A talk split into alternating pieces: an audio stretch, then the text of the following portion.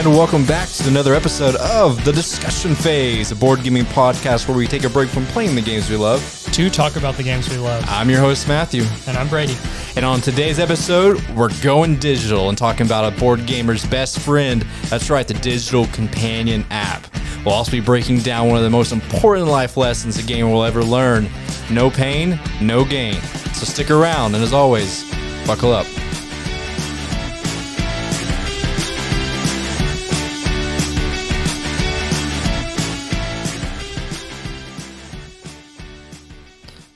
Right. Well, Brady, you know, we've been having just uh, one guest after the other these past couple episodes and stuff, some real hitters, you know, some fan favorites. But today it's just back in you and me, right? The real Yep. OGs. Back to the original crew. Yeah. Now I felt like we disappointed the listeners a little bit last week with our uh, lack of um, plays that we had that week. We were just really kind of uh, tossing in our gamer cards. Yeah, this weekend we we kind of made up for that. yeah, we made up for it with uh, getting in some fantastic games. Um, so we're gonna go over some of those and everything. Brady, why don't you just discuss one of the first ones we played? Yeah, so uh, like Matthew and I said last week, we, I think we were feeling some withdrawals, and so I wanted, I had been wanting to jump into Marco Polo for the longest time. Matthew's had a like blinged out copy of it um, with upgraded resources and his dang um, uh, coins that he had to import from Brazil and all of this stuff. So I've been wanting Just to a play it. pristine copy, just sitting on my shelf, begging Yeah. to be played. So we played it and it was great. I loved it. It was uh, another like dice worker placement. And um, we've been playing a lot of those, but that one really, it was really good. We've only played it once, but I'm really looking forward to playing Yeah, it. it, there's no engine building, but you could feel like there's a sense of comboing, right?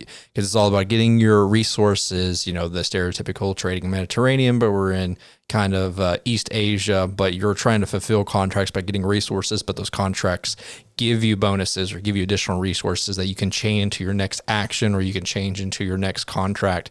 And so, even though there's not directly, hey, there's a bunch of comboing, there is a lot of that good feeling in there. And there's kind of that Euro sandbox where you can uh, take your merchant or your trader, whoever character that you've picked for asymmetric player powers, right? That's one thing we love in games, and you have and kind of kind of build your own worker placement um, locations and bonuses, and so you really kind of customizing your entire system there. And there's so much replayability with the way everything's set up. And you know, it has one of those things where we really appreciate, and we've been mentioning it a lot lately. At least I have, is that you know, there's some games where the worker placements and it's, you know, if someone goes to that location, it's done. It's locked off. You can't go there. You can't take that action, anything like that. Um, but like Marco Polo, if you really, for a lot of the actions and locations where you can take your dice, if you really, really need to take that location or that worker placement spot that someone else has already been to, you can. You're just going to have to play, pay an inordinate price for it, right? Yep. So it gives you, it's still like that, oh, that tension. Do I need to go there first or I'm going to miss that because now it's going to be more expensive? But if you are really desperate enough to take that action, you can do it. You're just going to have to pay a heavy cost. I mean, I still enjoy like, you know, cutthroat worker placement. So when it goes there, it's done, but it's nice having that like wheels churning in my head. Okay, if I spend those extra resources, is that action still uh, worth it? And so I absolutely lo- loved and adored our playthrough of Marco Polo. This is Marco Polo 2 in the service of the Khan. We haven't ever, I don't, you haven't played the base Marco Polo. I hadn't either. And for most people that you talked about it, they describe traveling as being really hard. If it was, if this is because the second one is considered easier traveling, I couldn't imagine what the first one was because you still feel that uh, heavy burden of cost for traveling a lot of the time. Yeah, I don't know that I would want it to be any tighter than it was, and I agree. There's, I'm, I'm I have a bigger appreciation for these games that like do feel tight uh, the whole time, but you, uh, like you said, if you need to go to a spot, you can you can go to it. You're not completely shut out. You're just gonna have to pay, you know, a ton of resources, and so really the evaluation comes like, oh, like is that worth going to for me? You know, because I'm gonna have to sacrifice all of this other stuff. Yeah, so it was definitely the weekend of dice worker placement because after we had played Marco Polo 2, uh, we also got in uh, Teotihuacan. And this is, we've, we've loved, Teotihuacan. Teotihuacan. Teo, however you say that. Teotihuacan. I, I think we've said it like 20 different Teotihuacan. ways. That's what I'm going with. I'm going to stick with it. Sounds cool. Uh, we love Tzolk'in. Uh, we you know we play a three, four, five players. We got all blinged out. The expansions. We love the mechanics. Uh, so Teotihuacan is just like the next step in that series of games. And I mean, it's definitely a step up in difficulty from a Tzolk'in, absolutely. But it is goes from traditional worker placement to dice worker placement. Uh, but what's so neat, unique about it, it's got it's got that kind of rondel system that we see in so many other games. Like And rondel just means a circle a circle, right? You'll see it in like Great Western. Trail or Maracaibo. or Like, monopoly. Okay, yes, and technically even Monopoly, right? You're going around in a circle. Yeah. Uh, but you know, you have to complete that cycle before you can go around and get those actions again. But you have you start off with three dice, right? Or is your third one locked? You start out, I believe you know you start with three dice. Your fourth one is locked that you can get in addition to that. Um, but you can control to where the, you know your dice start at different parts of the board. Um, but you can choose up to three spaces that you can move those dice. But thing is, if you pair your dice and get them to go in the same exact spot, you get to take more powerful actions, and then your dice level up. So it's a combination of how many dice you have there and what the value of the lowest dice is, is how strong you can take of an action. So it's not only when do I take my actions, what actions, how can I optimize it so I'm taking the better version of that action, right? And it still has that tension because if I wait too long to go get that action and other people are there, I have to pay a higher cost for my actions in the form of cacao, right? That's kind of like the currency. Or uh, cocoa. It's it's absolute cacao. There's a there's an OA there at the end. Is that is it is it really? I, I yeah, okay. it's it's it's pronounced cacao for if we're being pr- uh, proper. It's like trois. It's, it's not Troyes. Troyes. That's Tro- how I say. yeah, it. we it- also played Troyes. Yeah, yeah, it's another another uh, dice game. But before we get to that one, what were your thoughts on Teotihuacan? Um, yeah, I think I liked it. I don't know if I'm going to say yet that I like it better than um, better than Tzolk'in. Um, I I I don't think I like the, the way the board looks. I really enjoyed the game. Just aesthetically, the art. Yeah, because like it doesn't make any sort of intuitive sense. I know we talked about that recently, but there are a couple of like resource getting spots where it's like you go to a forest or a mine or whatever, and uh, all the spaces just look the same. They're all just big rectangles, and so you know when you go to mine those resources, it doesn't look like you're going Yeah. to a mine. And I don't know. I think technically those tiles are supposed to represent buildings.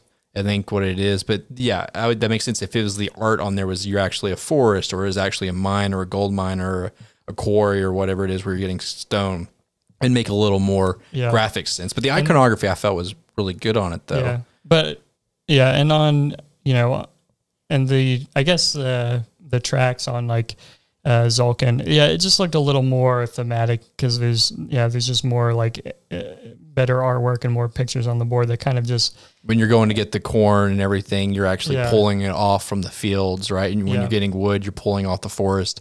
Yeah, I can understand that. But the great thing is, like, we didn't even really touch any of the expansion stuff because this was our first play. yeah, we just played Yeah. not even the base game. We played like the the setup game. Yeah, we played the setup version, so we didn't even. I mean, all those worker placement locations are interchangeable and random, and in the expansion, they add some variations on them too to make them a little bit better. Uh, we didn't even touch the asymmetric player powers, the extra track and board off to the side. Um, there's so the variable setup. yeah, the like, variable setup. Yeah, the in the draft you because they have those like the same thing in the uh, in um, Tzolk'in. I can't remember if, if it was the base or with the expansion, but you can you can you're given these tiles and you can choose two of the four tiles and those are your starting resources or setup. But it, you can actually kind of do it like a draft. So you can do it draft style where you see like all the possible tiles out there instead of getting randomly four given to you. You can actually draft from the entire thing and we go around and doing a draft with it. Yeah, I don't. I wouldn't play Tzolk'in like any other way now. So I'm really looking forward to the next play of Teo, where we get to. Yeah, and I mean there were there were so many asymmetric player powers that we couldn't even we didn't even have a chance to even go through them all and look at them. It's like like sixteen, uh, at least a dozen, if not more, asymmetric player powers. So I'm excited just for the sheer replayability and the strategy that you have to like. Okay, this is the board setup. It's going to be different every game. So thing is with Tzolk'in, it does have a little bit of game gamer gamingness to it because the setup doesn't change as far as the worker placement location. So you can kind of optimize combos for when to send to the corn versus when to get your building and combo that off with different uh, tech bumps. Obviously, you know your player count know if- I don't increased, and with we've gotten that far yet, though. yeah, we. I mean, if you if you deep dive on BGG and the forums and stuff, there's some crazy stuff where they're just like calculus and they've mapped out every kind of combos to just get crazy scores. Like we're we're scoring like in the 70s, 80s, maybe in 90s. Like these are scores that put you into 160s, 170s range. So they're just like super brainy strategies. But in Teo, you're not gonna really have that because you have no idea where these hexes, these worker placement spots are gonna be put and uh, what your asymmetric player power is going to be, and uh, the different because the different tech tiles that are out there. Like we play with just the techs that were on the board. Those are going to be different every single game, so you can't like come into it with an optimized strategy. So I appreciate that, and it's kind of going to be you know something that we talk about a little bit later. Are games that you know warrant more plays so that you can get better at them. Uh, so I think that was fantastic. And then We we, gotta we gotta stop talking about it because you're making me want to play it, and there's only two of us here. I know there's only two of us here. Uh, maybe we need to make more friends. No, they're all, they're busy tonight and our, stuff. So our boys got um, at least some of them had a close encounter with uh, some COVID stuff, so Yeah. they're kind of having to hunker down a they're little gonna yeah hunker down, stay safe. Thoughts and prayers are with them. Oh, they'll be they'll be fine. They've gone through this. Uh, this is probably their their second or third quarantine. You actually, during one part this past fall, you had like two or three like back to back to back quarantines. Yeah. You got out of one, then you found out you were exposed to someone else, and you you got back into another quarantine Yeah, pretty quickly. It was not a fun time. No, you, you literally had a month of just like lockdown and loneliness. Yeah. Uh, but another, you mentioned it previously, another dice game that we got in was Troyes. Uh, I had played it before. I've actually played before that game. I played one and a half times. I played a full game. I played like a, a quarter or a half of a game, and then someone else showed up, and so instead of playing the entire rest of the game, and that person not being included, we shut it down, and then we picked a different game. Um, I'm a little torn on it. I know that some people, especially some board game reviewers, especially on YouTube and stuff, love Troyes to death. They just one of their top favorite games. I think the mechanics in there are mechanics I like. I just don't ever really feel excited for what This I'm was doing. this was the first time I had ever played, and I have to say I was completely lost for the Yeah. first half of the game. I just really didn't understand what where the points were going to come from because the point like you kind of like slowly flip You're over these playing the game without full knowledge, and so you're yeah. slowly getting more knowledge. And it is until the third round where like they're like there's essentially you know three different tracks or areas of the game. There's like a church, uh, prestige track. There's an economy track. There's a military kind of track where your cards are coming out that you can take your actions on. But it isn't until a third of each of those cards come out that you really know this is the scoring opportunities that this is going to Yeah, give yeah. me. And I don't know if I love up- that. Yeah, it almost ended up helping me out not knowing what to do because I ended up winning. Um, and I got a little lucky because one of the cards just ended up like being right up my alley. Whereas I was going with the heavy was going. economic strategy, getting my yellow dice out there for. Um, the thing is about Troyes, it's not a hard game, but conceptually, the first time you play it, it's different. The way it just all fits together, it's not super intuitive if you haven't played a game like it before. So it's kind of hard for us to kind of describe it. But essentially, it's a dice drafting, and you're using those dice to take corresponding actions. You can use your own dice, or you can pay to use an opponent's dice. And so it's all about do I use my dice? Do I take an opponent's dice uh, to use those actions? So it can actually be pretty cutthroat. We played a three player this game with myself, Brady, and David. And David constantly was targeting me because he knew Brady had never played it before. So he, unassumingly, he never targeted Brady. And you ended up It winning, felt- right? It felt nice. Yeah, it felt nice. But yeah, I was going a heavy economic yellow strategy and um, the third card, it was good. It was a good scoring, but it was nowhere near as powerful. It was a it was a limited like scoring opportunity versus one of the white cards that came out. You just happened to already have built up kind of an engine to let you optimize it more. And you didn't have very many restrictions on like how far you could push it. You're it, it was a card that could continue to scale where mine was like a limited scoring opportunities with Yeah. it. Um, but I mean, it, I mean, there's the games where you have full knowledge all up front, and so you have to play strategic planning at the very beginning, or those games where you just play the game. Like there's nothing really super super laid out. You're just playing the game, and we'll see what comes to us. And almost kind of like Everdell a little bit too. You know, when you first start off with Everdell, you're just gonna play the game and try to optimize some yeah. stuff, and then more things will come out. Everdell to drives you. me crazy with like I the know. first season or whatever when you only have two workers. I wish you could just skip that and start with just a certain amount of resources. Yeah. So I don't know about Troy. Troy, yes, Trois. it's gonna be a it's gonna be a Troy no for me. Ooh, I I don't know if anyone has uh, pulled that pun out before. It's yeah. I mean, it's solid. I, I don't have any like mechanical complaints with the game. Although we did play with some expansion cards, um, the ladies of the town or whatever the ladies of the wall, whatever that expansion is with it. And yeah, there were the some nice expansion. there were some OP like military reward cards that didn't really make sense compared to the base game. Um, but I don't have any complaints with it. I just never felt excited for what I was doing. And I was just confused the whole time. For the most yeah, part. so Brady, honestly, you you need another play to really make a informed Speaking judgment of about being it. confused the whole time, we also David and I got in a, a game, if you want to call it that, of on Mars. oh, that's right. Yeah. yeah, and you know, I think one of the heaviest games we've ever played, and I think on BGG it's rated at like a four point two or three or something. Is um, uh, what's the game? Terra Mystica, Terra right? Mystica. Yeah, so that's one of one of my favorites, as so well when as I think of like the heaviest game that I play, it's Terra Mystica. But um, this one on Mars is rated like a four point six or seven or something. I can't remember. And so I I kn- knew that it was going to be heavy, but we no one that we were playing with really knew how to play the game. they hadn't been listening to our Art of the Teach, had they? Yeah, no, and and we didn't. It's rated a four point six three out of five. Yeah. And we didn't have you there, Matthew, who usually like watches five videos and reads the rule book like four times. watches over. the playthroughs of it. Yeah, Well, the thing is, David, I I thought he had said he was going to read the rule books or watch some videos before. And in comparison to Root, which is you know a completely asymmetric game, is only rated a three point six seven. Yeah. And so honestly, it gave me a huge appreciation for you and like all the other people who like Did work really me? hard to learn rules and stuff.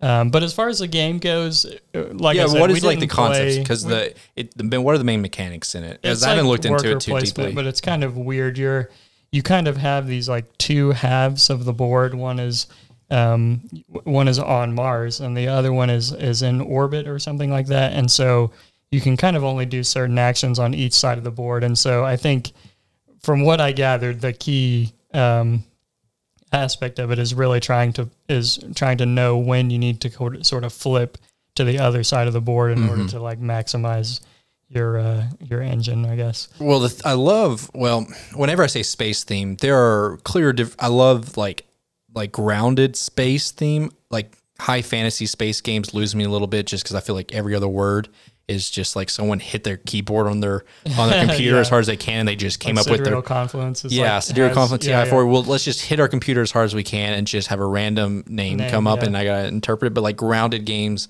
uh, and like terraforming Mars and stuff like that, I really enjoy. So the theme looks uh, really cool. The components look top notch. You got those individual player Yeah, boards look fantastic. The I'm art. not a huge fan of, of space games from like a design standpoint, but this one was a good looking space game. In fact, I said it was the Dwellers of Eldervale killer because it's got like a lot of the same looking like little screen printed meeples, um, and so it's got like little spacemen and um, like rovers and all of this kind of stuff. Um, so it, looks pretty for sure. Yeah.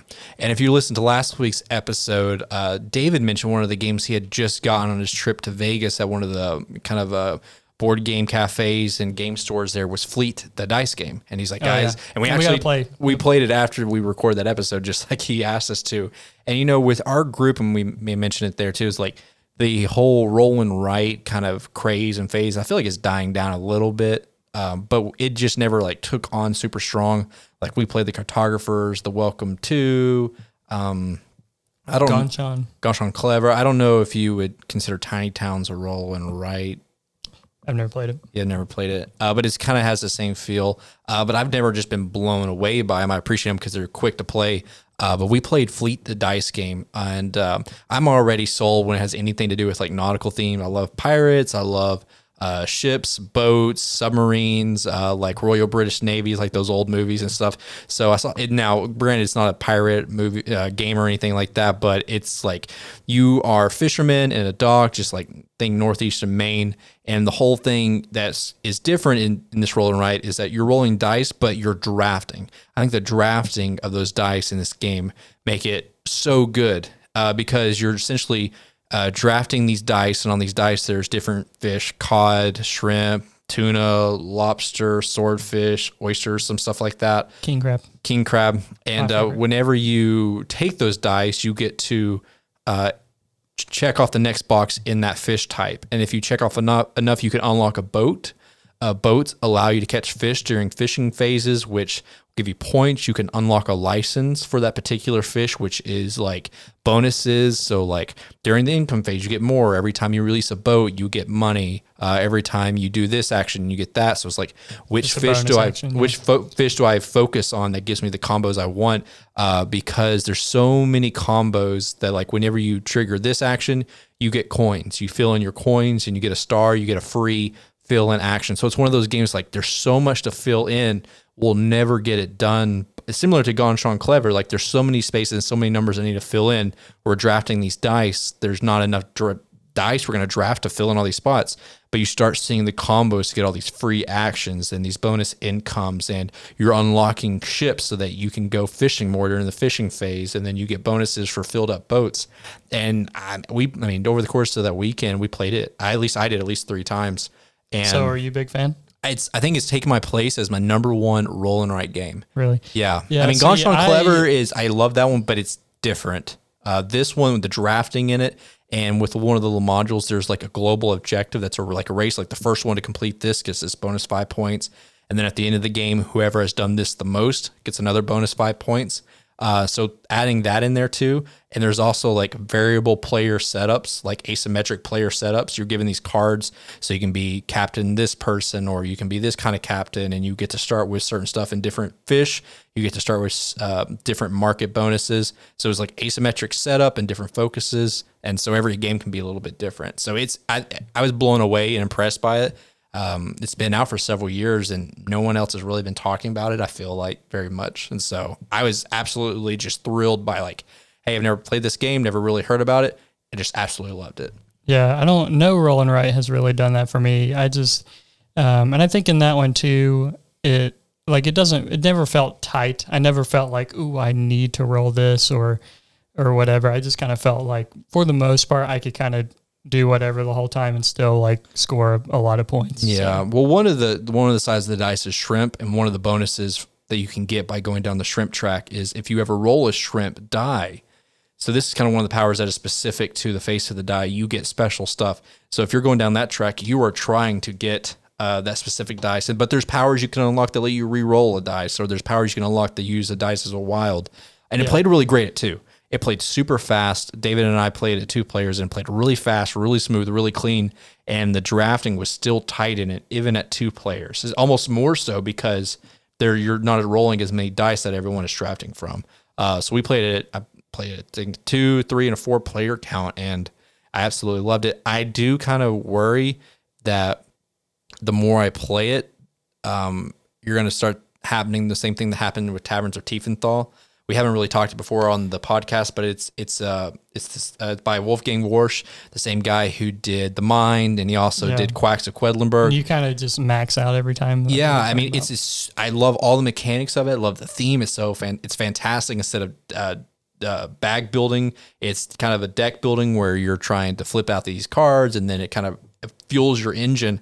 But the more we played it, the more we started maxing out on our scores pretty consistently yeah. to where like I know this is a strategy that is giving us the max points and we're tapping that out and it's almost more of a who can get those cards first versus who can have the most optimal engine.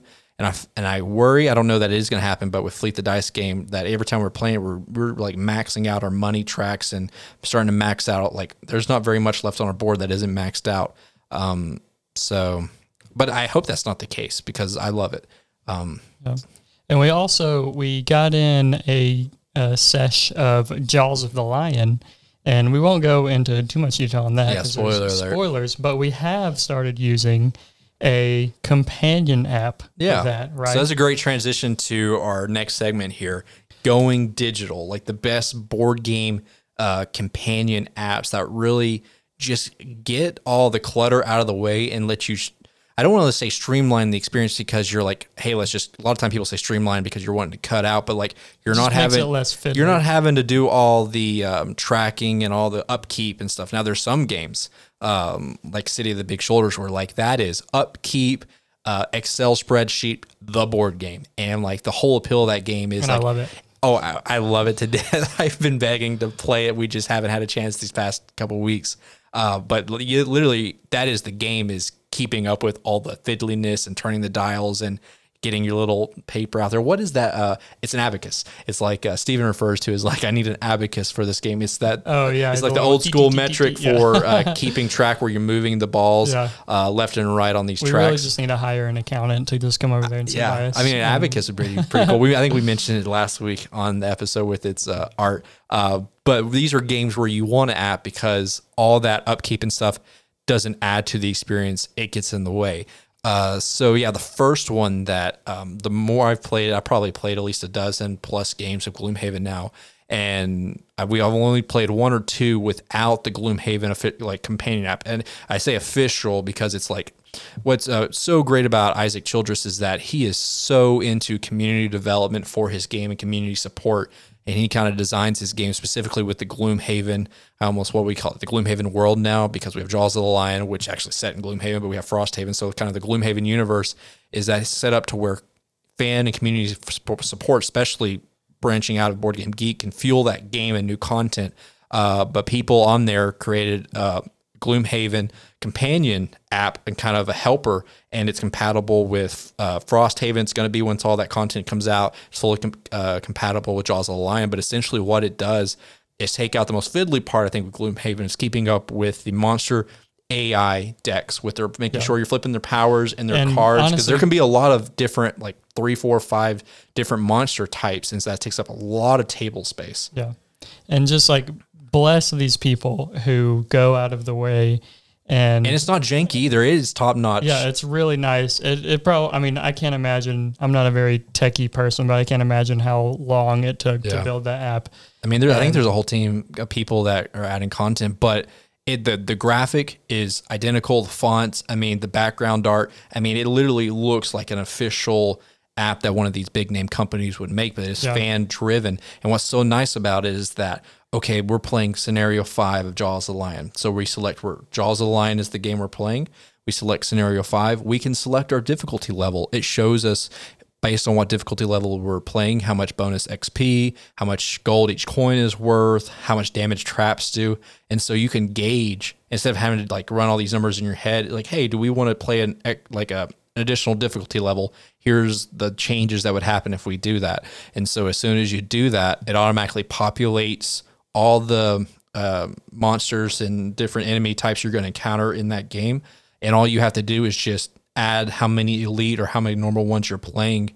And it already populates it based on your difficulty level, their health stats, their movement stats, base stats, and then it already takes care of all of their movement AI whenever you select a new round. Now you can actually keep track of like each player's health, each player's money, XP. We take care of that ourselves. We really think the best part of it is keeping track of the monsters like their unique abilities each round, and then also like their uh, modifiers. So like, are they muddled?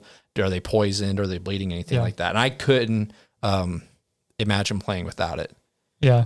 I think I I like fell in love with like these digital companion apps.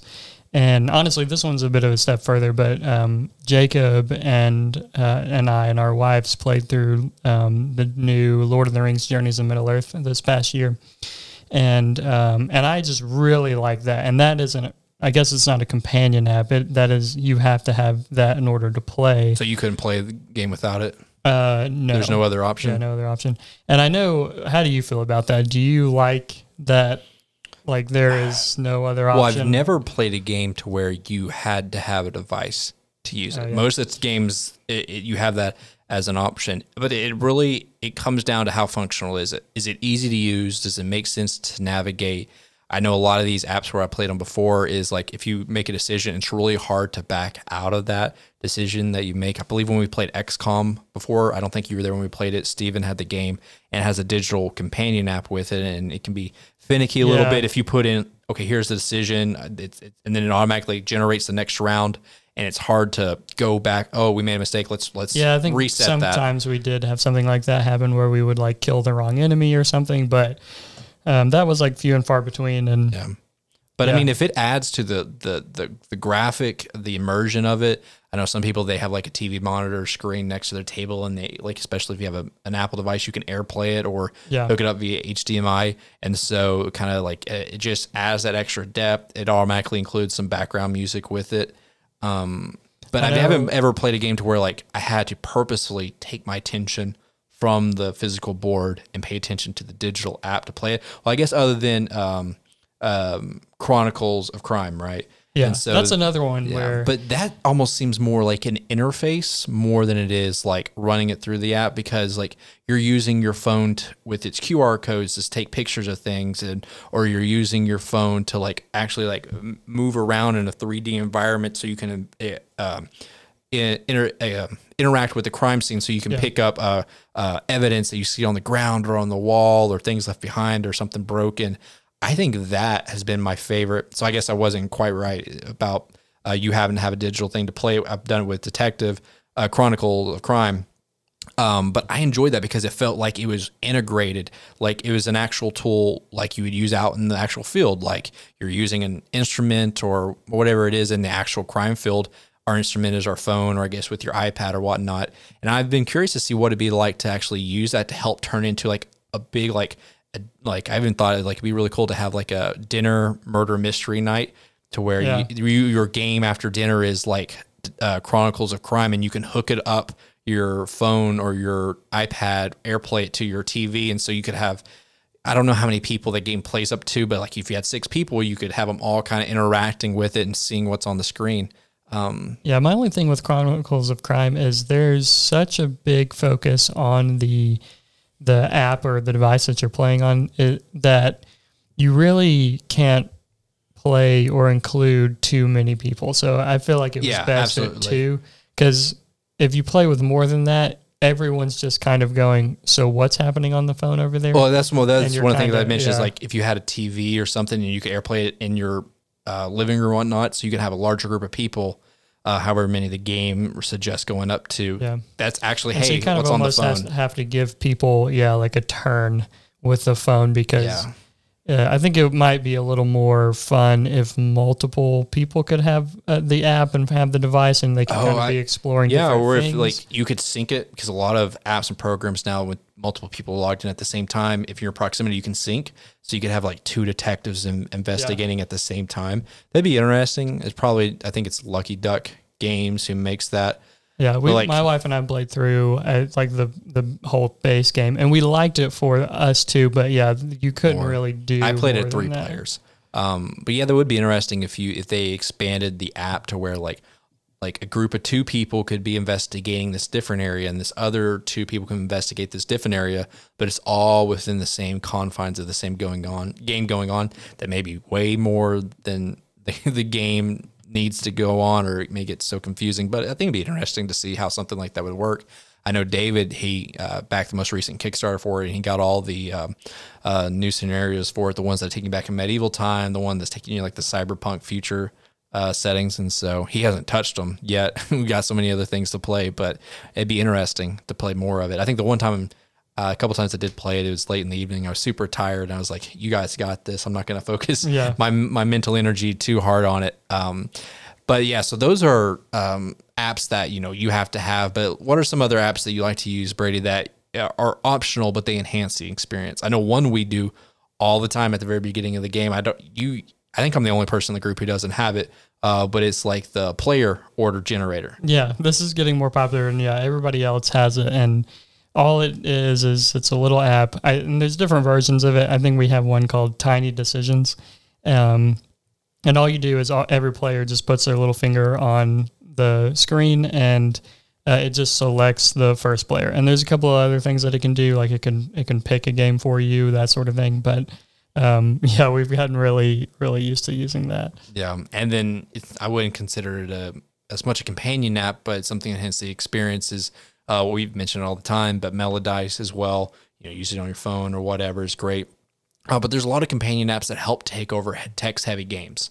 Um, yeah. So ones that come up to off the top of my mind that I've used before myself is like um, Dead of Winter. You know, the classic kind of cooperative zombie game. Uh, I haven't, I can't remember the last time I played it, uh, but I still have so many like fun memories, especially those uh, crossroad cards where it's a text and you're like, okay, you found this woman in this building. Do you go in there and help her, or do you abandon her? You know, what do we do because we don't know the outcome.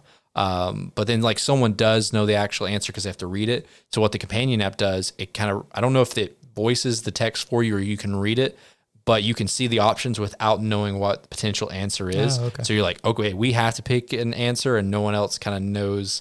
Uh, we have to pick an option. No one else really knows what the answer is, and so you press it. You're committed to it, and then whatever that outcome is that comes with it, or you know, text-heavy games like something like this War of Mine, where I know they're going to be adding these companion stuff. I think they already have it for base Gloomhaven. I know they're doing it for uh, Frosthaven is uh, is just voice reading this text, and so it's kind of got background yeah. music, and they're just reading the text. I think Oathsworn has that too, right? Yeah. With so uh, what's his name from uh, Game of Thrones? Yeah, um, I can't remember what his name is, but he's he plays um, the like head of the the Black Watch in Game of Thrones. Yeah, yeah. Um, but yeah, that was one of the big things that um, that got me attracted to that game is they gave an option to have that app or the the rule book and coming from that Lord of the Rings Journeys game. Did they have a lot of text, like read over reading and stuff? Yeah, and and they, I think they, it read some of the text out loud, but not all of it, which was kind of annoying because. Was it like? Could you tell it was like professionally voice acted,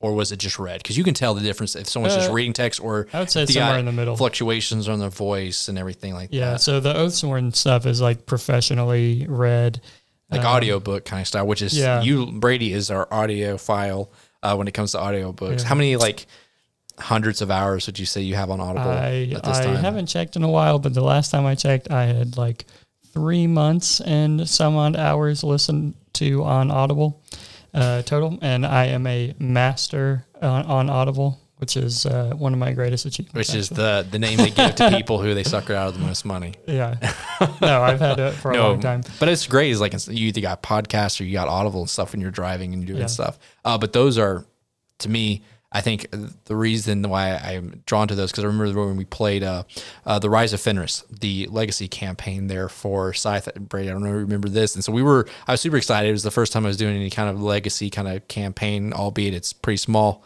And so we got together. It was myself, Brady, uh, Jacob, and Steven. And uh, so I open up the Rise of Fenris and I start reading.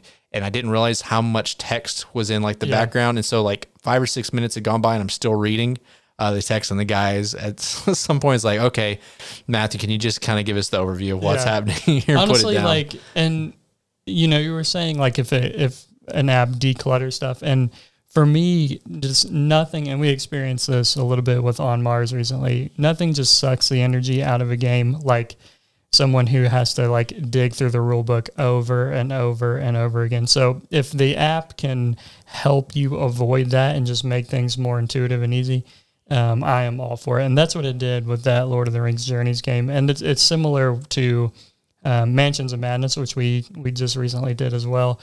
The difference on uh, Mansions of Madness is it actually had some fun, like actual puzzles that you had to do. So if you um, like had to get into a door, you had you could like pick the lock, and it would on the oh, app. Oh yeah, yeah. You would like do a, a physical. That's how uh, this puzzle. war of yeah. mine uh, had as well, because it's all about you know you're in this uh, war zone area in like Western or Eastern Europe, and uh, you're going out and survive. And one of the mechanics was trying to pick locks. And so with that companion yeah. app, you could physically are trying to time your inputs on this phone. And if you don't get it right, it's not you like you get a couple tries, and if you get it wrong, yeah. it's like you get the negative like consequences. That, like, like, extra level of that. It added the like immersion and tension. I forgot it had that, but yeah. that was probably the coolest thing. So I wish that more than just organizing and upkeep is that these games had that little thing because it's so often it's like, hey, you can just flip over cards, see if you're successful, or roll a die to see if you're successful.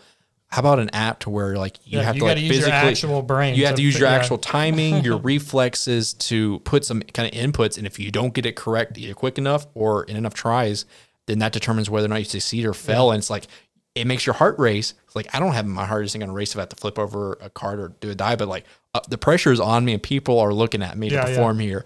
Uh, yeah, so I think if games could add more of that, I know some people you hear talk like on principle. I don't want um, digital stuff taking over games. I can't imagine a world where it is because we already have video games. I mean, we have I Well, I mean, think billions people- of dollars industry in the video games, and that's not stopping. People are anything. like they're worried about you know the app losing support, and so now they've bought Oh, like a game for do buy- however much, okay. and now and you know the app starts losing support, and so now since you need the app, the the, oh, board, the Okay, I got is you. Okay, I got you. Because it's different versus like because Root, we mentioned that the other week, or Yeah. Scythe or Blood Rage, which I honestly haven't. We, we can talk about this more in another segment. Uh, I haven't even touched that Blood Rage digital edition. We do need to talk about this. Kickstarter's under delivering. I'm going to hold off on that. But if it's a full digital game, you got everything. But in these half digital, half board games, you got your board game component. That's not changing. But if they don't like add expansions or keep that up to date, then you can't play your game. So with the full digital game, you can always play it. With the full board game, you can always play it. But when it's half and half, if they don't keep up that digital, yeah, that's right. You're you're you're out of luck. And I, I, not that I worry about it, but I like the idea that if we go into the zombie apocalypse, like we have hours of entertainment. Years. Yeah. And mean- so it's like you don't have movies, you don't have video games anymore, but we've got board Yeah, games. Yeah, because just imagine need- like yeah. you could still pull out in some of these kind of like classic games. You can pull a game out for twenty years. You can play it, pull out you know these Axis and Allies or Catans or these you know whatever type of game it is from twenty years ago. You can still play it. Is um, Journeys of Middle Earth, Lord of the Rings, is that still going to have support twenty years ag- from now? Like they don't have to Yeah, update it, but like as iPhones and uh, Google devices and all that stuff, as they upgrade, if you don't support the app, the newest versions of the software won't be able to recognize those old apps. yeah. So it's like it's not that they'd have to add more; you'd have to just make sure it's completely compatible. And I can tell you right now that those companies aren't going to spend the money to do that if they're not getting recent sales Oh yeah. in the game. Yeah, Or if they even still exist at the time. that's true. Um, yeah. yeah. All right. So we will get into our main topic here. This is one that J- Are you um, ready to pump me up, Brady? So- no pain.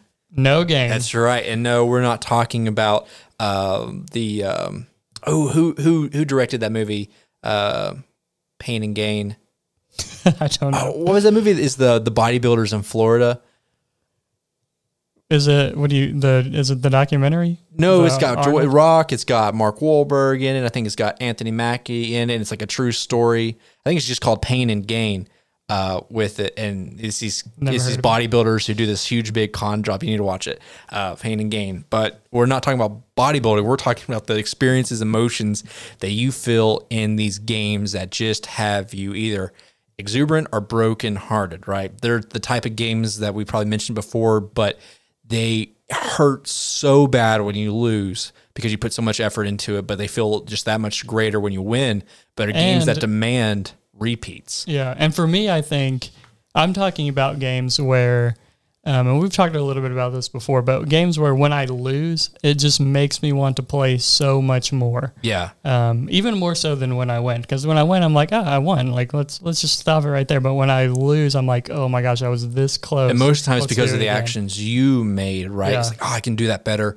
I can I can change up my strategy versus the games where it's happening to you, you're making it happening, making it happen. And so like you, there's pain you're experiencing, but with those repeats, you're getting the You gain out of the it. reps. Yeah. the reps. You got to put in the reps to get the wins. So, right? yeah, uh, so, so why don't you are- lead, lead us off here, Brady? We both kind of made a list of some games that uh, give us that experience. I have a couple too that are like they hurt so good, but I still don't want to. That makes me not want to play them because of how bad it hurts. We'll see how we get in this. Let's see if we have any. I'm curious to see if we have any crossover.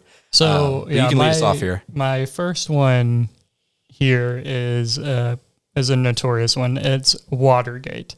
So I don't know if you remember, but the first time we played Watergate, I I wanted to make it this nice friendly game. You had already played it. David had already played it. So I was like, hey David, why don't you come over here and you can team up with me against Matthew and play? And David was like, no, you're going to do it all yourself. And then Well, he's. I think he said, Brady, I, I can help you out here, and then he just proceeded to like, yeah, just play a card. just play a card, yeah. And so I got absolutely smacked down the first couple of times we played. I don't even think we made it through the whole deck. I think I was saying, Brady, I'm sorry I'm doing this to you Yeah. during during our play. But and I uh, honestly I was like I'm never playing this game again. And then at, then like that night or something I like r- looked at it, thought about it some more and then I came back with the vengeance and I was like ready. And and yeah, I I honestly don't know if I would have enjoyed that game as much if I won that first game. Like I don't know if I would have had that that burn. you felt the challenge, right? Yeah, I felt the, challenge. Yeah. And it's like, man, I, I don't know if he's never. I think you even said at one point, like, this is stupid. this is so dumb. Why would I, I- want to play well, this and at anymore? first, to be fair, at first I really had no idea like how to play the game or what the strategy was because these two yahoos did not help me out. no, no, no. you um, you had your coach in the corner. I Yeah. was I was your I was playing against you. David said he would help you, but he let you down there. Yeah, and that, um, like Watergate, it's just it's you versus the other player, and so. Um, it's kind of like one v one in Smash Brothers. I know we we talk about how big We haven't really no, I, we've briefly mentioned, but we haven't ever really talked about Yeah. So how everyone in the group is big into Super Smash Brothers. That's kind of that's kind of our our In like, between, like- down. yeah. Um, either while we're waiting for people to show up or after we get done playing for the next you know 30 or 40 minutes before we head yeah. home. And we Smash. got Matthew deep in the sauce. Th- Sorry, this is a little bit of a tangent, but I grew up playing Super Smash Brothers on that N64 and I've been playing it ever since. and Then I maybe had played in. like one or two times way back in the day, and and that and it wasn't. Com- Here's the difference: we play, but we play competitive Smash. Is what I would consider what we we do is competitive because we we don't play with all we don't play with items, we don't play with all Yeah, these yeah, wonky hazards or stage. We're playing with like battlefield flat platforms, Yeah. and we're going mono and mono. Now we do. I mean, obviously, if we got four or five or six of us, we'll play group Smash, but then we'll still throw on the one v ones. Uh, and so when I played it back a couple times back in the day, it was just complete nonsense party game, right? Yeah. And so as soon after I started hanging out with you and Jacob got more uh, involved, and then we started playing this. And yeah, I'm we put like, you through the ringer. It was especially when it was. three three of us, right? Because Brady's fantastic. I'm, I I give Brady so much uh, trash talk all the time, but Brady is fantastic at Smash, and Jacob is either is equal or maybe a little bit better when it comes. Like they both have their characters where they're just like they call it S tier or God tier level uh, competitors with it, and so they throw me into this, and uh, I And Matthew probably lost every game for the first couple like, months. Yeah, like several months that we played that, and he kept playing. Oh, I, I this is perfect for this him- topic. I know it is. The pain and gain. The, and so I honestly expected um, expected him to quit and be like, ah, I'm good, because like when you, You, I was just getting demolished, and I was just literally sitting there waiting for you two to finish. Before we go any further, and you don't understand what Smash and so uh, the designer It's Sakurai, it's a Nintendo game, and essentially it's a platform fighter. Um, but you have characters from Mario, from Zelda. if you're a from, millennial, you know what this is. yeah, if you're uh, even if you're the OG when you're kind of got the melee and brawl and stuff. I mean, it's been around for a while. Uh, but essentially got all these like classic video game characters from Nintendo or other stuff. I mean, you even got uh, your favorite like Wii Fit Trainer is in there. You got Samus and Ridley and Donkey Kong and a little bit of everything in there, and just some wacky characters like Minecraft. Steve from Minecraft is in the game Yeah, now and stuff. And so there's all kinds of different characters, but you essentially choose a character and then you're competing uh, to see who can last. And we play with stocks. And so essentially, when you die, you lose a stock and you only get three of those. And the last person's standing, like little battle royale style, Yeah. wins. And so I, for like probably at least three months, never won a single battle. Like we would play, we have in our group called Greatest of All Time. I don't know, we, we probably didn't really start that until after I kind of got in. Or maybe Steven as well, and we had like a bigger like groups of us together. So we have a greatest of all time showdown every night. That Yeah, you're the greatest of all time until we play again. But um, I wouldn't even win a game, let alone like a stretch of games for several months, and it just kept driving me so much to practice more and more and more. That during the heights of the pandemic, you know. Uh, video game consoles were being sold left and right, and you couldn't find a Nintendo Switch to save your life. okay, Matthew's like hunting down. I the was going. web. I was going to every game store, Best Buy, Walmart's, Targets, GameStops, whatever ones are still left open. I was scouring the interweb, the dark web, the Reddits. I was like, "Someone, let me give you money." I was like, "I have money in my hand. Let me give it to you." I ended up driving down to like uh, near Asheville or something like that. I literally took like a three hour round trip uh, to go pick one up from someone who had it on Facebook Marketplace. Just so he can beat us in Super Just- Smash Brothers. Not because I wanted to play any other uh, Switch games. They got Yeah. the Breath of the Wild and all this different Zelda games on there. I literally wanted to play and practice Smash. So I've like financially put a hundred, cost like two, three hundred bucks into just practicing, and it paid off because then I started actually winning and getting a lot better. And, he now I feel like I'm on a beat me on in a competitive level. One v one in Super Smash Bros. and I was I was shook. I stood up and I shook his hand. And honestly, in in Smash Bros. and we'll get back to and Board back to Watergate. Um, you when when it's one v one, there is no excuse. There's you can't hide, you can't do anything. You can't like is. It is. If you win, you It's pure are skill. You are better than me, and that's what I And I- felt like in in water. Well, that's one thing I love about games is that like versus like that you hear me talk about so much like randomness in games is like I don't want the game to beat me if we're not Yeah. playing a Oh, cooperative yeah. game. I- I, want and the thing is like Brady says if I lose I want me to be the reason why I lose. And so like there is no excuse but either shut up or put up when you're playing 1v1 like you got to put in the reps, the pain in the game. So like my like uh like that's why I'm okay with losing. I think is because of Smash Bros. Because after three months of being humiliated nonstop, my I have no pride. I have no shame left in my body. And just so And everybody that- knows, Matthew, he didn't test out any other characters. He, I, he said what what character has a good recovery, which means they can get back on yeah, stage get back on stage. Because you if you you can fall off the stage and die, and so being able to get back up on the stage is super important to just lasting yeah. longer. So I gave him King K. Rool, which is a Matthew- giant crocodile that has a little propeller on its Yeah, back he's and can fly around. helicopter on his head. And so Matthew has put in like a thousand hours plus of just King K. Rool, no other character. He has picked up like pick- Pikachu yeah, lately, but Uh, but, but- that's it. But I don't feel bad about that because part of the game, everyone loves switching characters. I have so much fun playing the same character for the past year. I don't know why it is, but like I have like peak, like people's like, does this spark joy? Like the King K. Rool sparks joy in my life. So and it's just, we'll get uh, back to board fantastic. games, but let us know if you appreciate some. yeah, good- who's your we call who's your main? Who who's Brothers. who is uh who's your go to that you're like competitive with and um but yeah, so that's an example of paying a game, putting the effort. And so there's board games that can kind of require that kind of feeling sometimes to actually um, get any better at it. So your first one there was Watergate, right? Watergate, yeah, so now I you haven't beaten me. I haven't beaten you since like you got the game and you started practicing.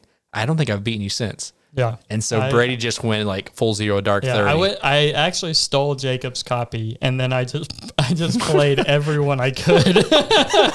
started knocking like, on hey, doors. teach you started you knocking on doors in his neighborhoods like who's who's who's handing out flyers or evangelizing us today and it's this guy with the little board game yeah, thankfully Um, my sister bought it for me, so I have my own copy now. yeah uh, my first game here is uh, uh, one that's kind of taken our game group by storm that we absolutely love but i don't think i've won a game of it yet i may have won our very first game because but that may just be for the fact that i i learned the rules first and that's Lorenzo il Magnifico It- Yeah, that okay. it now that's a worker placement game where it is tight Yeah.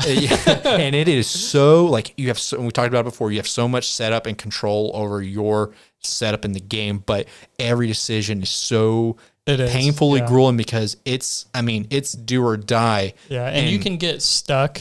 You can get stuck at one point, and you can kind of know. you're you're in a hole and you did it to yourself because what i love Yeah, is that yeah. it's tight but it's not a tight to where people are doing it to you it's i've made this decision and i have to live with it. Yeah, the last time we played, we got probably halfway through the game, and I, I knew I had lost the game, but I knew that I would lost the game because of me, because I, I, I, set and I like that though. I was like, Yeah. I did this to myself, and it just drives me so much, and it makes me so like furious. It's like, why am I? What am I doing where I I'm not doing better, right?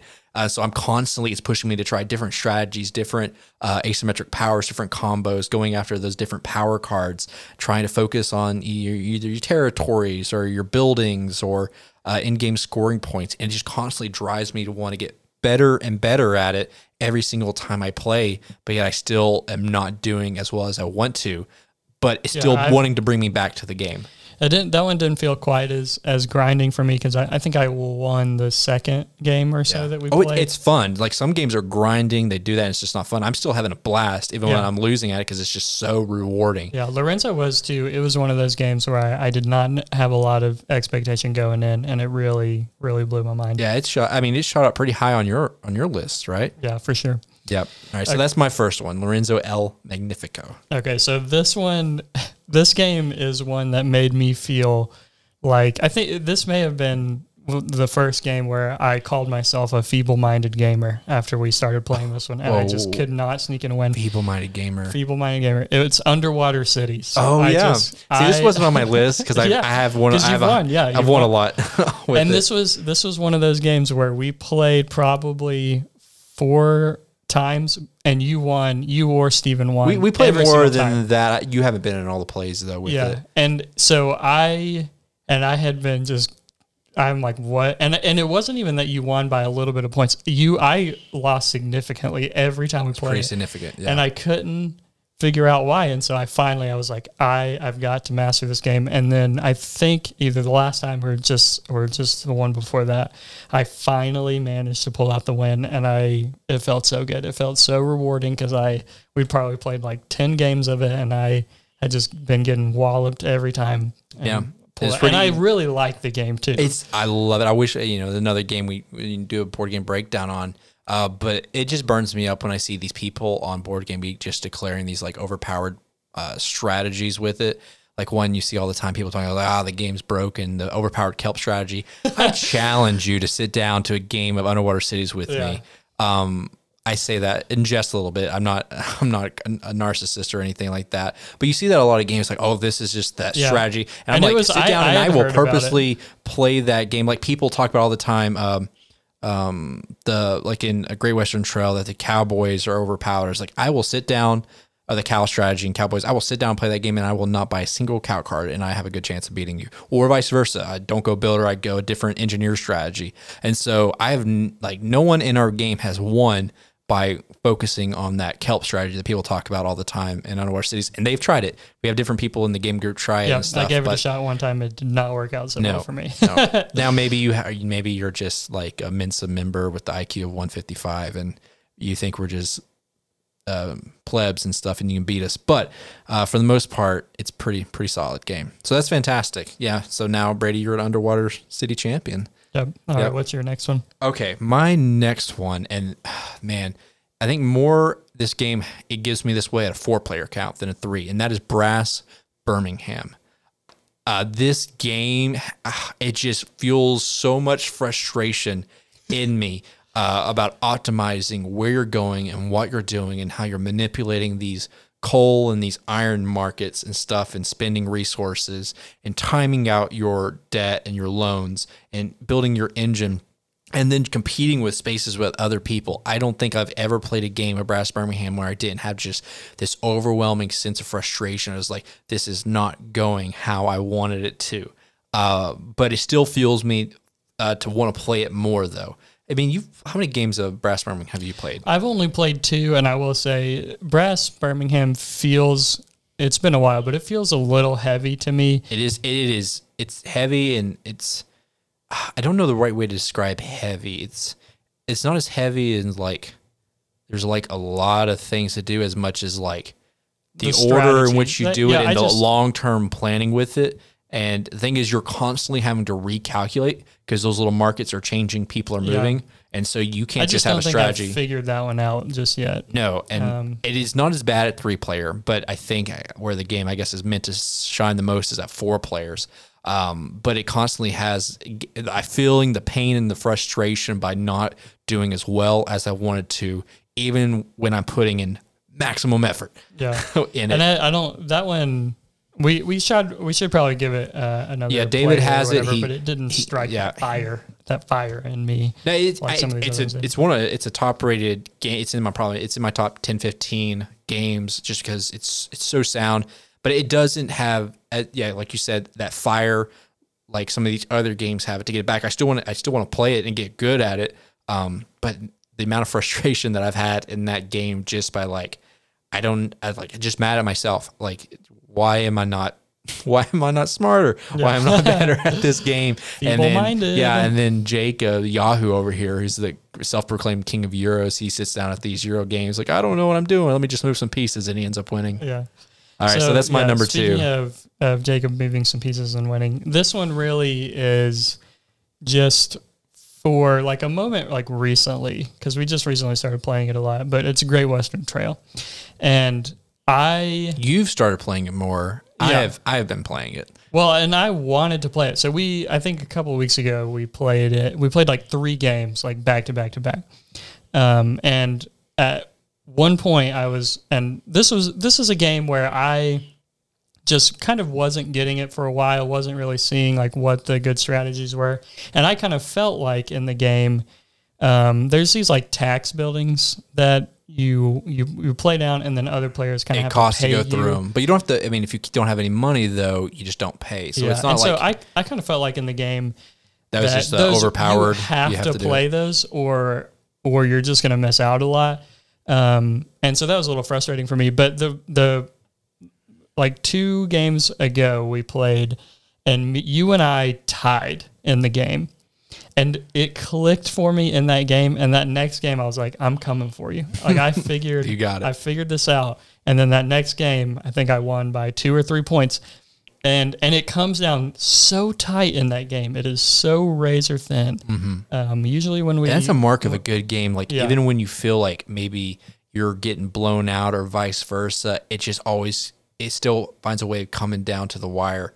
Uh, this, I don't think I've ever played a board a game of Great Western Trail where it's just been a crazy swing. Yeah, so I put this one on here just because that moment hit me and I was like, okay, Let me get the I reps in. figured it out on that game and that next game, I just like knew it. I was like, I know what strategy I'm going for and I'm going to get him this time. So, yeah, Yeah, Great and Western Trail. there's and there's a lot of games that it's been like that. Is like with a couple people guys in the group, it's just not clicking. It was like why and the whys and the reasons for the strategy. But then when they have that aha moment, they're just like full in because uh, Jacob bought the game, John bought the game. It's like within a week, I'd finally like I think broken. I'm the only one who doesn't have Steven at does it, point. and uh, David doesn't. Uh, David's it's not his favorite. Fister, I think Maracaibo is, but uh, I'm there's still these games. Momba- I still like Mombasa a lot. I, I love Mombasa. I also got the upgraded coins for it as well, so we definitely got to get it to the table again. Uh, but there's games like that where like it finally clicks, and then everyone's just like, okay, let's play this game like ten times in a row. Um, so that's fantastic. Um, my number three, and this is probably one of the most cutthroat. Just I would be afraid to play this with some people just because how upset they could get with it. Uh, Euro games. So it's not just like, hey, we're rolling dice and fighting cutthroat. This is like you make a mistake, it's cutthroat, and it's gonna ruin your entire game, and that's barrage. oh, Oh my goodness. This is I don't want to say it's take that the Euro game, but if you've played the game, essentially it can feel pretty bad. the whole it's worker placement. It has a, it's fantastic resource management. I love it. Essentially, whenever you spend resources, they go in this wheel, and your wheel slowly gets rotated until they get to the full cycle and they get unlocked. You can spin them again, and managing and manipulating that wheel. It's fantastic uh, mechanism that I wish was in some other games like that. But the whole concept is that water is moving down these predetermined paths on the board from top to the bottom. And to score points on these water droplets, you're going to have to build a dam to catch it. Then you're going to have to build a power generator to where you can convert those into energy, which then it converts into points. Um, but But if I build a dam above your above dam, your dam, then you cut me off, and I could literally spend half of my game building up my little system to catch water and convert and get a good little point engine to get those And little tiles. and so you can literally put one piece on the board and literally change the entire dynamic of the game. Um, now it does come at cost because uh, the cheapest places to build are at the bottom. The more expensive places to build are at the top. So literally, as the game progresses and develops, and everyone gets a little bit more of a resource engine going, you can afford to take the like, okay, I'm going to go one step higher than you. No, I'm going to take one step higher than you, and it's constantly going back and forth to where okay, everything I just did was complete is completely worthless now, and I had to figure out to rebuild. But I still get that feeling of like. I should have planned better for that. Yeah, I agree. Like Yeah. it, it feels bad in the moment. It's frustrating, but I still have that. It's not like, wow, this is a take that game. They did that to me. I What was should have me? seen it coming I should have seen it coming, yeah. And if I had planned a little bit differently, I should have paid the extra cost because it always goes to mind. I should have just paid extra to go higher. Yeah. Instead of just trying to be cheap and trying to squeeze out some victory points. Uh, but I don't know why we haven't gotten Barrage back to the table I know, sooner. and this was another. like I said- we've played probably three times, and I've never won, and it I may have won, I think burns once. me. It, and there's still expansion material that David got with the Kickstarter that we haven't played with that adds on some stuff. But it's it's got a worker placement area, and um, to, if someone has already gone there, you can spend extra workers to take that action, or even more workers. So like you could take the action, but it's going to cost you more of your workers So to go there. Like I mentioned, the resource wheel Yeah, uh, is that- that- fantastic. It it's a really tight game because of that resource wheel. Um, you you those workers just take so long to get back around to Yeah. you, and it hurts you real bad. Yeah, because they're uh, well, there's well, there's workers you put on the board, but then the resources is what goes around. You got like your little mining resources. oh yeah, yeah. Um, but there's so many things you can do to manipulate that to get a little bonus to move your wheel around faster. Mm-hmm. Yeah, and I absolutely a- love it. And then you have asymmetric player boards. Those player boards are also recessed. Like if you tell me I got a player board and it's recessed and it's asymmetric, I'm just like take my money. In heaven. Uh, and so in the in the all your components are different for each faction. You got asymmetric player powers that you can kind of draft. There are a couple we found that were a little maybe a little overpowered, uh, but you can kind of set those aside. Uh, but there's still a lot of content we haven't touched. Um, but every time I play it, I just get that feeling, man, why am I not doing better? And I want to get back back to it. Um, so that's my number three. Another one Barrage. where I I continue to get beat by like like anywhere from fifty to hundred. And if you think is you get you and it does have that like there's there can be that one person who does get behind and they just can't catch up because Yeah. people are just piling on them. Um, I've never been that person, so I don't know how it feels. Wow, must be nice. okay, so my next one, we'll move on, and we we talked in length about this one recently, so I want to go Oh, into it too much. Oh, uh, oh, come on! It's be blood more rage. be ah Brady. It's blood listen, rage. The listeners don't want to hear any. more. I apologize, listeners. I'm not going to comment on this, so he can get through it. you've, So- you've heard us ranting about it enough. Yeah, so this one this one is a game where I I really play all or nothing, and it's like I like if I don't you know make this one move happen, uh, like I, I'm going to lose, but it's going to be my fault. And and it's a game where I can I can lose by hundred points, and I'm like run it back. Like let's let's set it up again and play again. There are a couple times where you look at somebody, and usually it's you looking at Jacob's like, Jacob, you need to do something here to help me out, or we're both going down. Yeah, You, I mean, do you get that sensation? yeah. I mean, this one you, you can definitely get hosed by other players more, but yeah, there there are a lot of times where I am conflicted, and I'm like, "Ugh, do I do I go big on this or do I play safe? And and usually those moments where I end up like losing or getting taken advantage of is when I tried to go too big and I should have just played it a little safer. I introduced uh, Blood Rage to a couple guys, new guys who hadn't played before at one of the, the at a game night, just community game night that we host here and there on Saturday nights, and uh, they loved it. They had never played before. I mean, I beat them. I had like 282, and the next one had like 80 points or something, 90 points. Um, but they absolutely loved it, and they thought it was fantastic. There wasn't like anything they ever played before. Um, so that's our top three here. Now, I do want to give a dis couple dishonorable mentions where they caused me they cause me so much pain I don't want to play them again. Like I, they made me frustrated. They caused pain, uh, but I just don't want to play them again. All right, go ahead. I'll go I ahead first. You think- more. you think I of- have one more. Oh, you have another one here? Yeah, but you, you go ahead with your dishonorable. Yeah. mention. So I do have a couple more, but I really want to give these dishonorable mentions here. Um, and we will give them a chance to be vindicated here in coming up episodes. But first one here is TI4. Ooh. Or should we say this is one that you've never won here. I mean, the people, I mean, they just won't stop applauding. Look, I mean, here we go again. Are they applauding on your side? They're agreeing with me here. Oh, okay. All right, we'll stop that mess. Um, but TI4 is a game to where I just get so much frustration. Like I do have my qualms with some of the mechanics, but I feel like why didn't I do better in the game? And it, I get it's just so painful when I lose that game. It's just Yeah, because you've been playing for eight hours.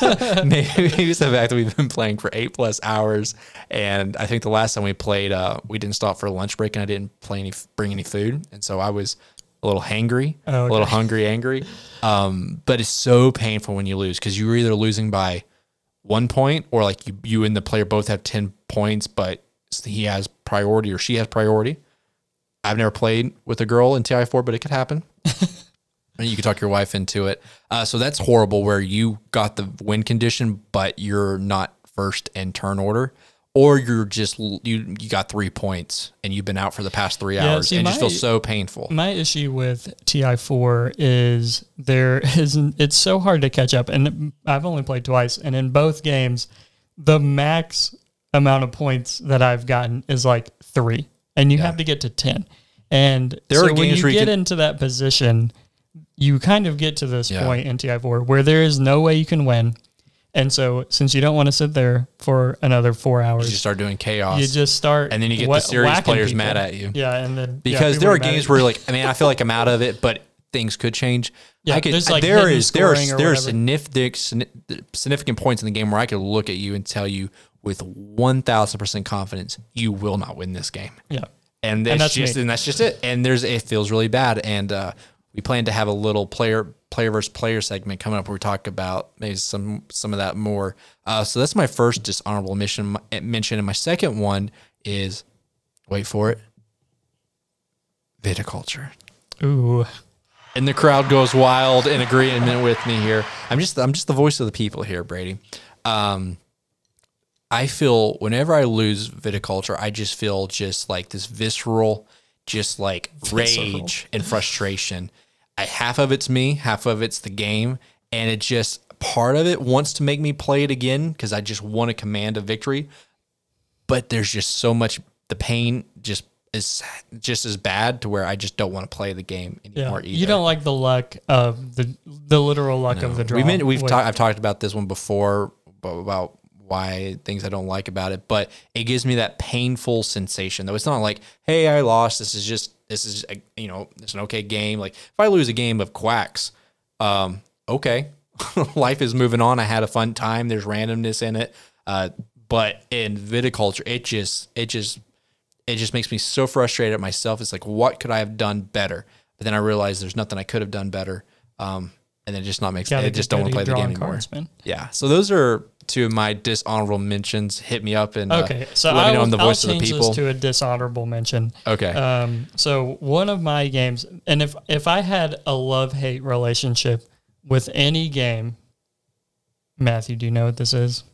Love hate Brady. Root. Brady. It's oh root, man. and be be well. I guess the fact that you haven't ever won this game, this is true. And if you. there's any game People are tired of hearing us talk about it. experience more pain in, it's root. and and uh, and what's crazy is at this point, I I want to hate root. Like I want to be be like, you know what? I've never won in the 30 games that we've played.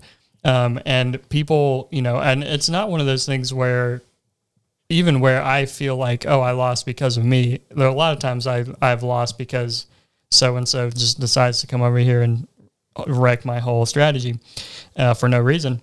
Um, but I like every time we finish, I'm like, I want to play again. Like I, for me, I just I am chasing that dub in in roots so hard. It's like a mystical unicorn. Yeah. You hate it the same way you hate that over the top trainer at the gym, but then you're like, you know what?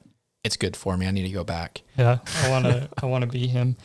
Um, yeah. So, yeah. So that that that's root for me is uh, is I've I've lost I've lost so much and and I still I want that I want to win with those birds so bad and I know it's possible because Other people have done it. does it every time I give them up. Someone uh, somebody takes them and then ends up winning with them. Because I remember there was one point where this is maybe the second or third time David had uh, done it, had played the game with us, and before we started, he's like, "All right, gentlemen, um, I, before we start this game, uh, none of us are gonna start."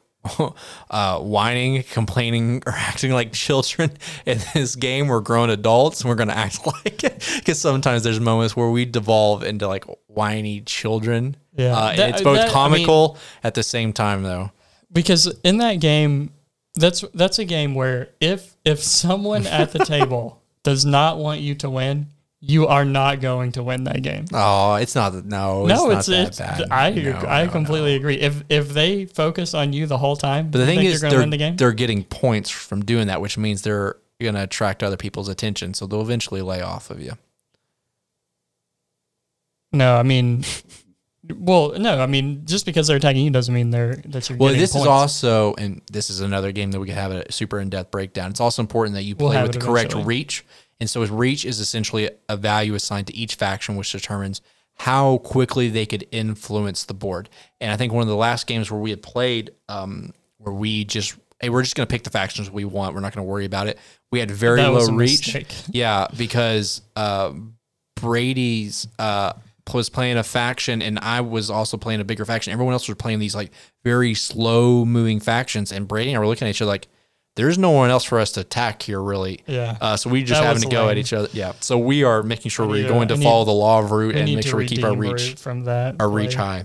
Uh, so that is our pain and gain. Now, this is so super subjective because everyone is going to have a different interpretation of what it makes them feel pain in a game, or does it drive them to want to play more? Does it want to push them away? Uh, does it make them want to go and watch a three-hour World Championship board game video and uh, and uh, Yeah, maybe on you YouTube with watch, it? There's like a an eight hour video of Twilight Imperium. You could go watch that. and Maybe that. I watch a couple of them, right? I literally gonna have to call and it's like, sorry, I'm not gonna be able to show up to work Yeah. for a couple of days. I'm watching YouTube videos of the same thing on repeat. Uh, but uh, let us know what is your most uh, painful games, but yet are it the pain hurts so good yeah, in just all the right lit places. the fire under you. Yeah, or just the game that is so painful is just like, ugh, I, I, it just let me push away that plate of asparagus. Uh, so just let us know what you think. Um, but we're gonna get into kind of our last segment here, continuing the series Eye on the Prize. This is all about acquisitions incorporated, right? We're acquiring these board games, but where do we start? Where do we go? Because the thing is, this is a financial investment, Brady. It's like we've talked about this before. One of the first episodes is like this is not a cheap hobby, and so um, sometimes, thankfully, there are some online groups where you can sell board games if you don't like them, but like you just can't just sell this to the guy down the street if you buy a game, spend a lot of money on Oh it, yeah, and my you don't favorite like it. thing is when I, I put them on something like Facebook Marketplace, and I'll put like a Oh, group of yeah, games yeah, up, yeah. and they're like, "How much you want it for all of them?" Five dollars. I'll give you five bucks and for like hundred no. dollars worth of board games like, yeah. because the in the public's You're mind the they just don't have that monetary value associated with it and what they're getting returned because they're so used to playing these cheap cheaply produced games that they could replace They're at the thinking drop of a about hat. like the used section in Goodwill or whatever. Where Yeah. So it was like, if I'm going to make this financial investment, I want to make sure that it's a game I'm going to like. But, you know, how do I determine that if I haven't played it before? Because you might not be next to a board game cafe or a game store that doesn't sell anything other than magic cards, you know? Yeah. So the we talked about it last week, but the first step was exposure. And Yeah. So that is Finding your sources. yeah. So that that exposure is where you first heard about the game. Yeah. Um. So we talked about things like.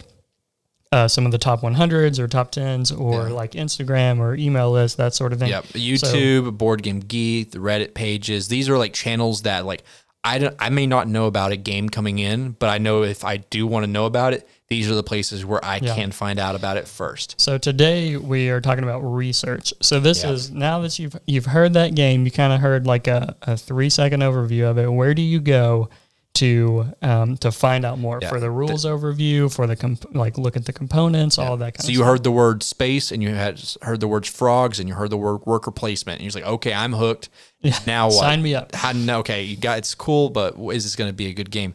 Now this Brady and I kind of mentioned before too about like the love of the hobby. This research part of it is is almost just as fun as playing it's the game. addicting. It's addicting. I mean, anyone who's super into hobbies, whatever it is, music, sports, uh, outdoors, whatever it is, like researching. I mean, disc golf, Brady. You like disc golf, like researching that perfect Oh, yeah. disc. Uh, what and is there's the, like a million, yeah, the the size same of the disc, as- how how well it's gonna um, well it's gonna throw. Is it got loft to it? How much is gonna change in the air? There's so many I've got 14 putters. Do I need a 15th? putter? Exactly Yeah. right. Or you, I got to find the exact uh, course to go to and everything. What are my numbers and stats? So like the research and the prep and like the enjoying the hobby where you're not actually doing the hobby is what makes it enjoyable. Like and so if you don't enjoy this part of it, it's going to be hard to actually enjoy the rest of the board game hobby because you're going to have to be doing this a lot unless you just want to constantly just be buying trash.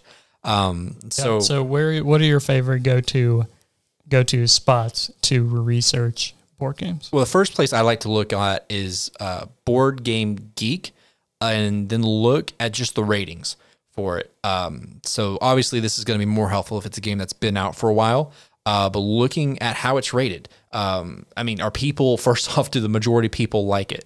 Uh, if it's like ranked three thousand on the Board Game Geek, you know, maybe you know, be a little more cautious. But like, hey, this is a top one, two, three hundred game. It's like okay, this is a game that's been rated by a lot of people that it's relatively well liked. I mean, if you get out a game in the top 500, I mean, it's a solid, solid game. So like that right there, first off the top is like, where's this game rated? Now, if it's a newer game, games take a while to move up those rankings unless it's a Gloomhaven title and within the first day of release, Yeah. Jaws of the Lion surpassed Great Western Trail as the number 10 board game of all time.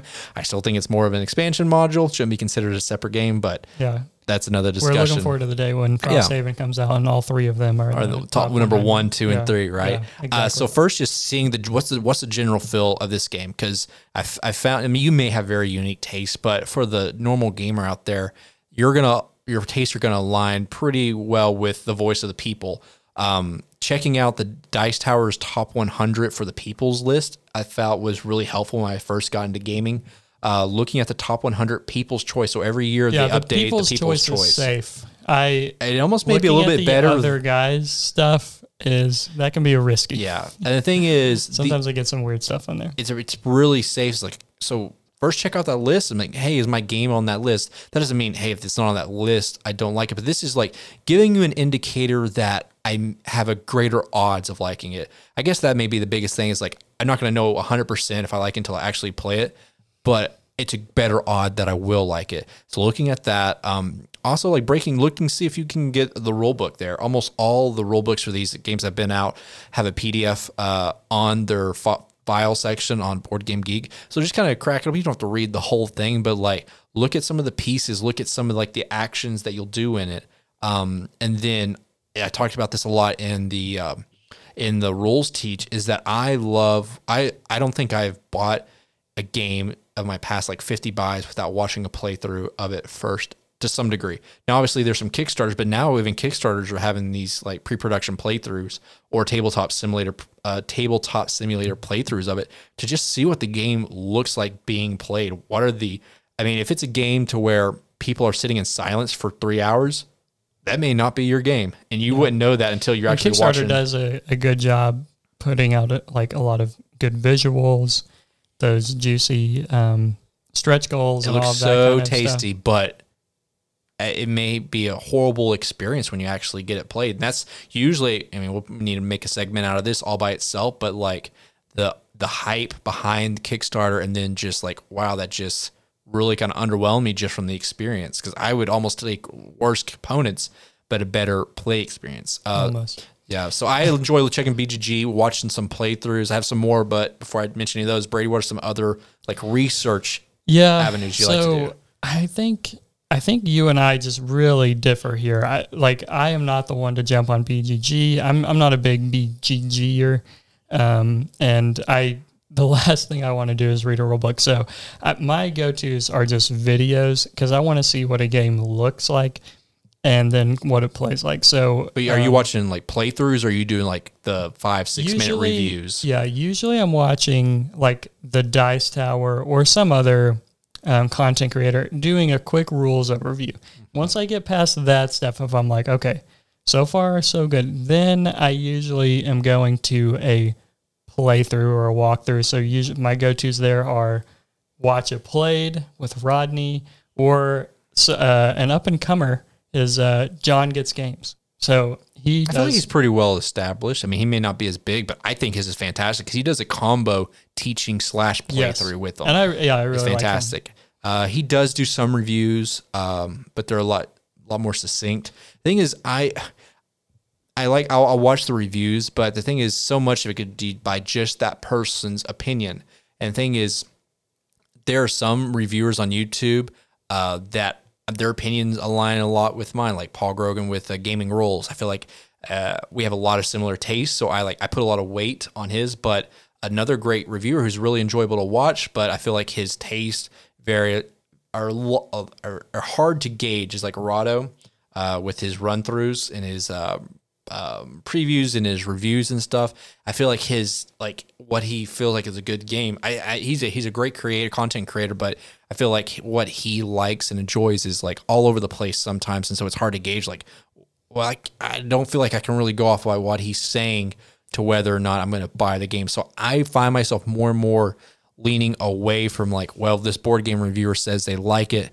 Now I'm going to get it. I still watch the videos because like they'll talk about mechanics or stuff, but I'm really looking for content that shows the Yeah, so you can decide for of it. yourself. Yeah, and that's Yeah. kind of like the philosophy. because even the dice tower with their reviews and stuff um i as like i enjoy i watch it because they show components they'll talk about mechanics but i have a wildly different interpretation of, of of what the game is like Another kind of one along the same lines as uh, Jon Gets Games is I'm going to try to pronounce this right. Slicker Drips.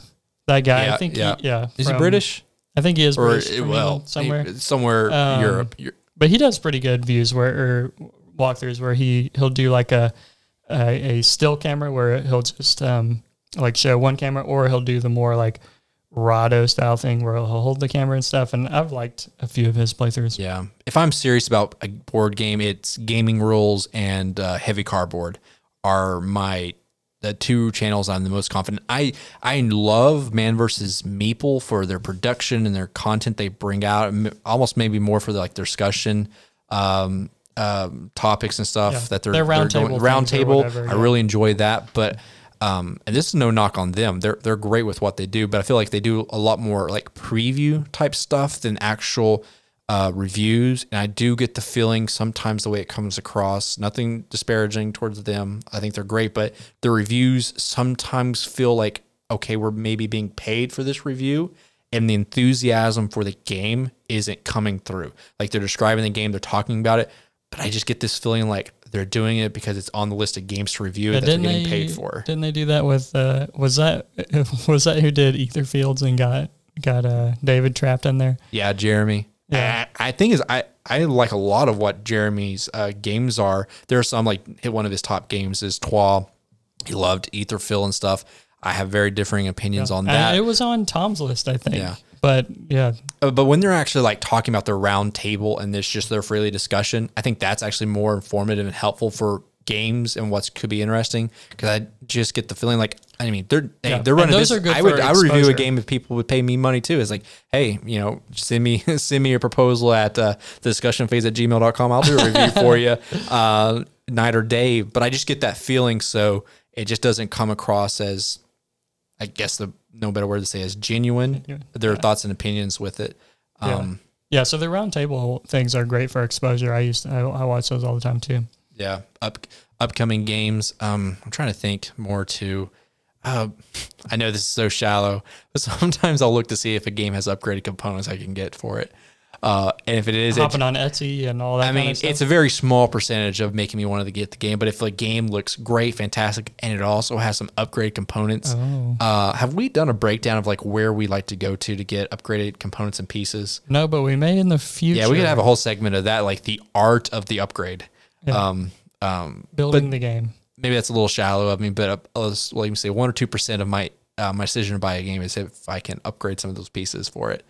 Um, but really, it just comes to what is your kind of style of board game, and then with that, if you enjoy lighter games and you're not a serious of gamer, I'd probably lean you more toward the Dice Tower. If you're more of a heavy gamer and like making sure you get that game with the right mechanics that you're gonna love and your and your game group, then I'd probably lead you to some other channels and stuff like that. That doesn't mean the Dice Tower doesn't do heavier games, but they're more towards the midweight family style games. I feel like maybe that's not an accurate representation. Uh, sometimes I get that feeling. Yeah. You know, I I've, I think I found myself less critical of games now that we play more, because I think um, back in the day I would have I would have been much more critical and like, oh yeah, this game's got to go because you know we only play games once or twice a month, and so if I'm playing a game, I'm going to be playing this other game that I like a lot. But now that we're playing Yeah. a lot more games, I feel like I am much more lenient on like letting being like, oh, let's try this one out. You know, Yeah, because you're playing a game once or twice a month. There's no point in owning it if it's not getting played. Whereas you know now we got our game group and almost on the reg, we can get at least three of us out of the six together to play a game if if if we're free. Yeah, if not Um, and so we can either new games or old games or what are we into, playing some more Jaws of the Lion, whatever it is, we can get stuff played. And so like, hey, this game may not get played as much, but still a good game we can keep in the library. Um, but it just kind of also a lot of it comes down to um, sometimes I'm just like, hey, I'm not going to do very much research. It looks cool. Some people have liked it. I'm just going to grab it while I can. Um, but if you know, if the financial component of the game, which is a legitimate thing, especially in the day and time we live in, um, where people are having to be a lot more mindful, frugally, uh, with what they're spending their money on, cardboard versus like stuff to take care of my family. Um, taking the time to do some research could actually monetarily pay off for you because then you're not having to sell it at a loss or go through of doing all that stuff, which can be a headache. I mean, we do sell games, but it's usually games that have been cycled through our collection versus games we just bought. We don't like it now we sell. I don't think I've ever done that with a game. That would get really frustrating, annoying. Just like I'm just gonna buy games and then we'll just see if we like them or not and sell them. I mean, I always say is like, hey guys, tell me if you don't like a game because you know what we can always sell it. Um, but usually I feel like when we're bringing new games into the group, we put the research into where it's got a good shot of us liking it to some degree. we rarely have any like misfires days. When was the last time we've had just like an absolute f- like flop? It's like wow, I don't think any of us like that. I can think of one um recently. uh, David was really excited about it. Irish Gauge. I didn't mind that one. You I didn't thought- mind it? yeah, that was right. I I think I, was won. well, that's why. Uh, but we played it. I mean, but it, I guess maybe I was wanting the game to be so much more than it was, and just like, ugh, just I kind of okay with it. I mean, a lot of people like it. I mean, it's a capstone game. It's it's very beautiful. They got more expansions coming out with. I'm trying to think. There's any other games like wow, I don't think we want to play that anymore. I mean, I kind of felt that with TWAB when we played David that the other felt that night. way about uh, Isle of Cats. Isle of I- Cats. Yeah, he he got the liked- Kickstarter. I actually thought it was kind of entertaining. Like yeah, if I you it. enjoy I was surprised when he said he got rid of it. if you enjoy like all that like Tetris puzzly stuff, especially when it comes to uh, Feast And for cats. Odin, and you're a cat person, but you want it in a shorter, well, that's the thing. The game, yeah, that was actually now I'm thinking about it, the game way outstayed its like welcome for how long the game lasted. Um, but I wouldn't have objected to have played it again. Uh, but David's like, nope, this is gonna go. we even played. I don't know why David picked up so many cat games. He also picked up Cat Lady, the little card game where Did like he get rid of Cat Lady? I don't know. he may still have it, but he hasn't asked us to play it anymore. Yeah. Um, can you think of any other games that were just a big flop? And it's like, well, that was a, a waste of time. No, not really. We've we've been really hitting a lot of a lot of heavier games lately. Yeah, like you've been obviously you've been hearing us talking about it at the beginning of every episode. It's like talk about more simple games. Like, hey, listen, we still enjoy party games. We talked about some last week uh, with it. Uh, any other thoughts, Brady, before we head out?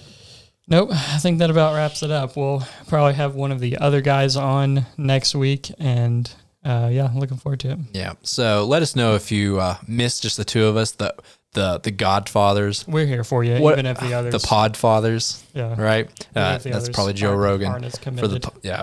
um, well, that's gonna wrap it up for this week's episode. And as always, I'm Matthew, I'm Brady. and this has been The discussion phase.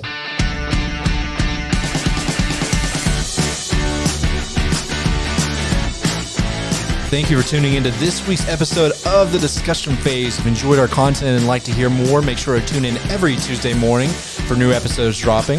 If you'd like to follow us more closely and for our newest first impressions, unboxings, reviews, you can follow us on Instagram at the discussion phase, or you can join in on the discussion at the discussion phase at gmail.com.